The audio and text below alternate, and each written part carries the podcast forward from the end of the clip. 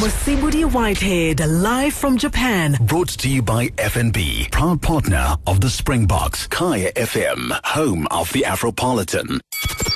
Kaya FM Sports. And we're coming to you from Kyoto in Japan as Rassie Erasmus tells us that the Boks can bounce back from Saturday's loss against the All Blacks. South Africa started off their 2019 Rugby World Cup campaign with a 23-13 loss against their arch rivals and the tournament's defending champions. Although the Springboks were on the receiving end of some quizzical refereeing, they were guilty of several mistakes which cost them the match. Erasmus, though, says it's not over yet. Yeah, well, I guess that's a challenge we'll have to now take uh, head on. You know, our history is there to, uh, you know, to break, and uh, unfortunately, we've put ourselves into a position now, and now we have to fight. Uh, but I think we can't moan about this performance. They really played well. Uh, I think the referee was good, and, and we just have to work really hard. That loss means that the Bokke will now have a more difficult route to the final, with Ireland lying in wait in the last eight after their commanding victory over Scotland yesterday. I spoke to these Irish fans who are worried about taking on a notoriously physical South African side. Of course, you're probably the toughest guys up front, always were. Back in the 70s, when you're probably the toughest people in the world when it comes to up front. But I mean, it's great to see the different culture. There's a lot of more skill an Irishman who's been following the the game in South Africa for a long time. There, clearly, news just in. Uh, Trevor Nyakane hobbled off against the All Blacks on Saturday. His Rugby World Cup is over. Thomas du Toit has been called up as his replacement. In football, Orlando Pirates fans are up in arms after seeing their team go down 4-3 in a seven-goal thriller against Bidvest Wits in Durban on Saturday. The loss makes it just one win from eight matches since Rhulani Mokoena took over as head coach.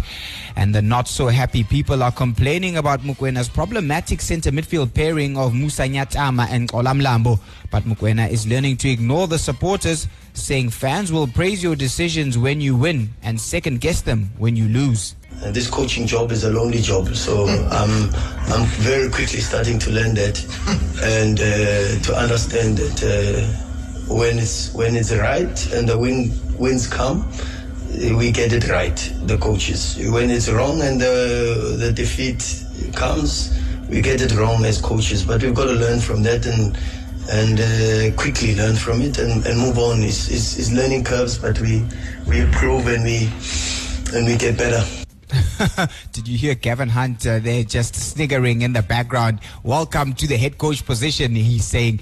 In yesterday's other PSL matches, Highlands Park continued their good run of form, beating Baroka FC in Polokwane, while Golden Arrows coach Steve Komphela will be happy with a one-all draw against Cape Town City in the mother city. Netball South Africa Vice President Christine du Preez promises that the new Spar Proteas coach will be announced in less than three weeks' time. The senior national team has been without a coach since Norma Plummer left after a successful Net- Netball World Cup campaign in July. du Preez says uh, President Cecilia Molokwane will make the announcement soon. So um, I'm going to say that the president will be announcing it um, very soon. We've got the Africa Cup within three weeks, so definitely within the next three weeks you'll know who the, the national coach is. I can't speak on, on behalf of the director's selections, but um, I'm almost sure that we'll probably end up going with, with 90% of the World Cup team into that, so they're already prepared. Um, we had coaches overseas as well with Norma Plummer, so it's not going to be somebody totally new that the, the players don't know of. And finally, Quinton de Kock played a captain's knock as South Africa crushed India by nine wickets to win the third ODI and level the three match series at two all. De Kock's swashbuckling 79 or 52 balls saw South Africa chase down India's total of 134 for nine with more than three overs to spare. And that was all set up by an excellent bowling performance where Beuran Hendricks featured. The left arm seamer took two for 14 and de Kock praised Hendricks for his performance.